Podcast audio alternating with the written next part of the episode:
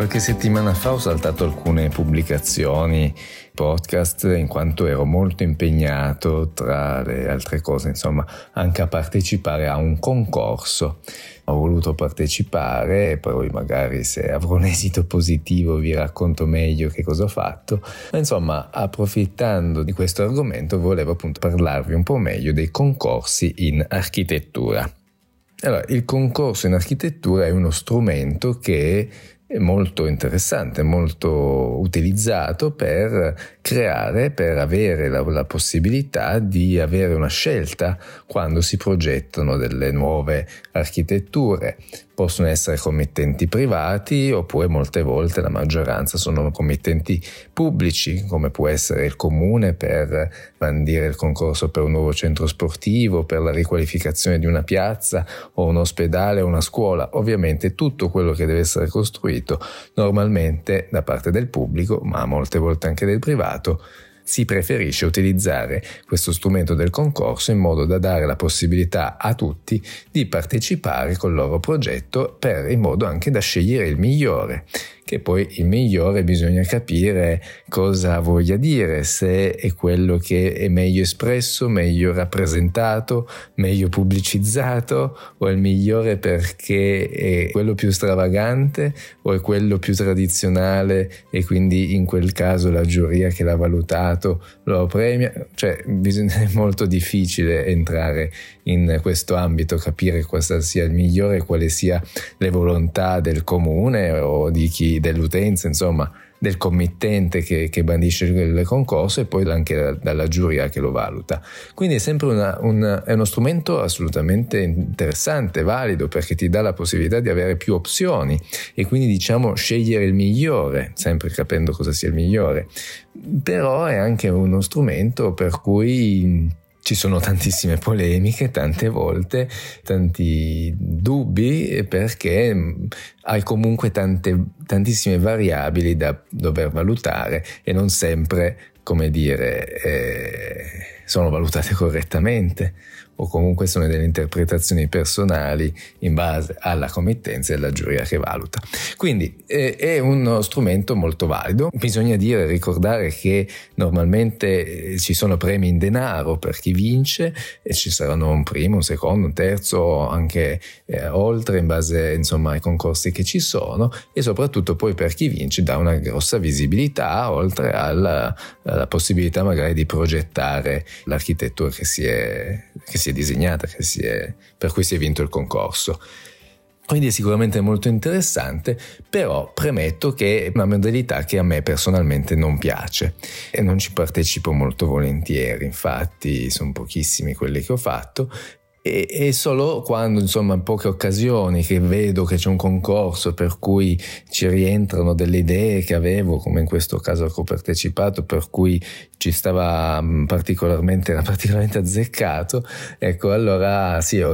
avendo comunque un periodo per cui potevo dedicare questo tempo partecipato. E quindi se si ha veramente magari l'idea che coincide perfettamente con, con il concorso beh, probabilmente vale la pena provarci. Però ecco dicevo che non mi piace tanto perché dedichi del tempo delle energie che poi diciamo per un architetto il tempo è, è denaro. E quindi se vogliamo una spesa economica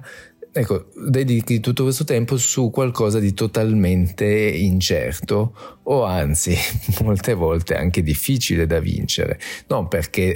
voglio dire io sono scarso e gli altri sono bravi, perché possiamo, chiunque può, può vincere ovviamente, ma perché, come dicevo, tante volte non è l'architettura a vincere, ma è la comunicazione, è il nome, è un po' la, il marketing che vuoi puoi creare attorno a, alla tua mm, proposta.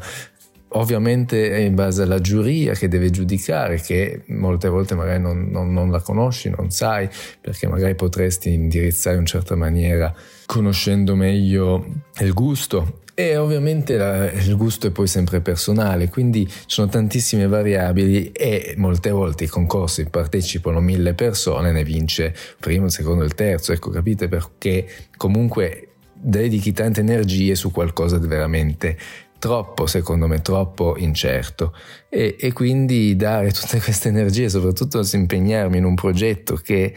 mm, per me un progetto è un qualcosa di mio, che, che mm, come dire, se, se, lo faccio perché ci credo e far qualcosa su cui magari appunto non ci credi molto perché finisce lì nel dimenticatoio, nella confusione di altri mille progetti, è un qualcosa che sempre mi ha,